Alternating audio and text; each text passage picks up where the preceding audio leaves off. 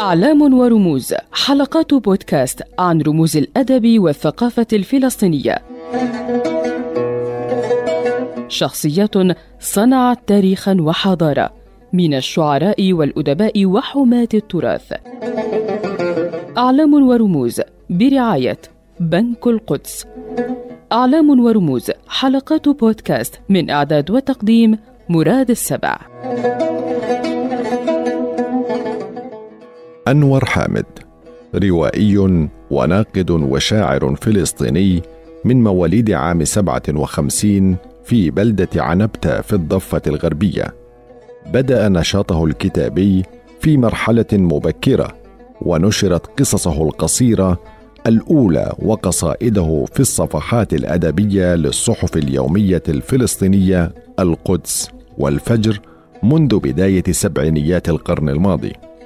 يحمل أنور حامد درجة الماجستير في نظرية الأدب، وله روايات منشورة باللغتين المجرية والعربية، منها حجارة الألم وشهرزاد تقطف الزعتر في عنبتة وجسور وشروخ وطيور لا تحلق كتب العديد من المقالات في النقد الأدبي ونظرية الأدب في صحف ومجلات ومواقع إلكترونية متخصصة ويقيم أنور حامد ويعمل في لندن منذ عام 2004 وهو عضو في مجموعة Bush Writers التي تضم الكتاب الذين عملوا في البي بي سي منذ تأسيسها.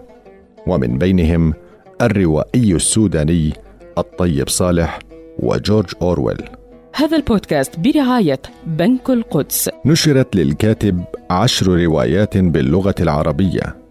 منها حجارة الألم صدرت هذه الرواية أولا باللغة المجرية في بودابست عام 2004 ولاقت استقبالا حارا من النقاد والقراء على حد سواء إلى درجة أن أحد النقاد طالب بإدراجها ضمن المنهاج الدراسي للمدارس المجرية.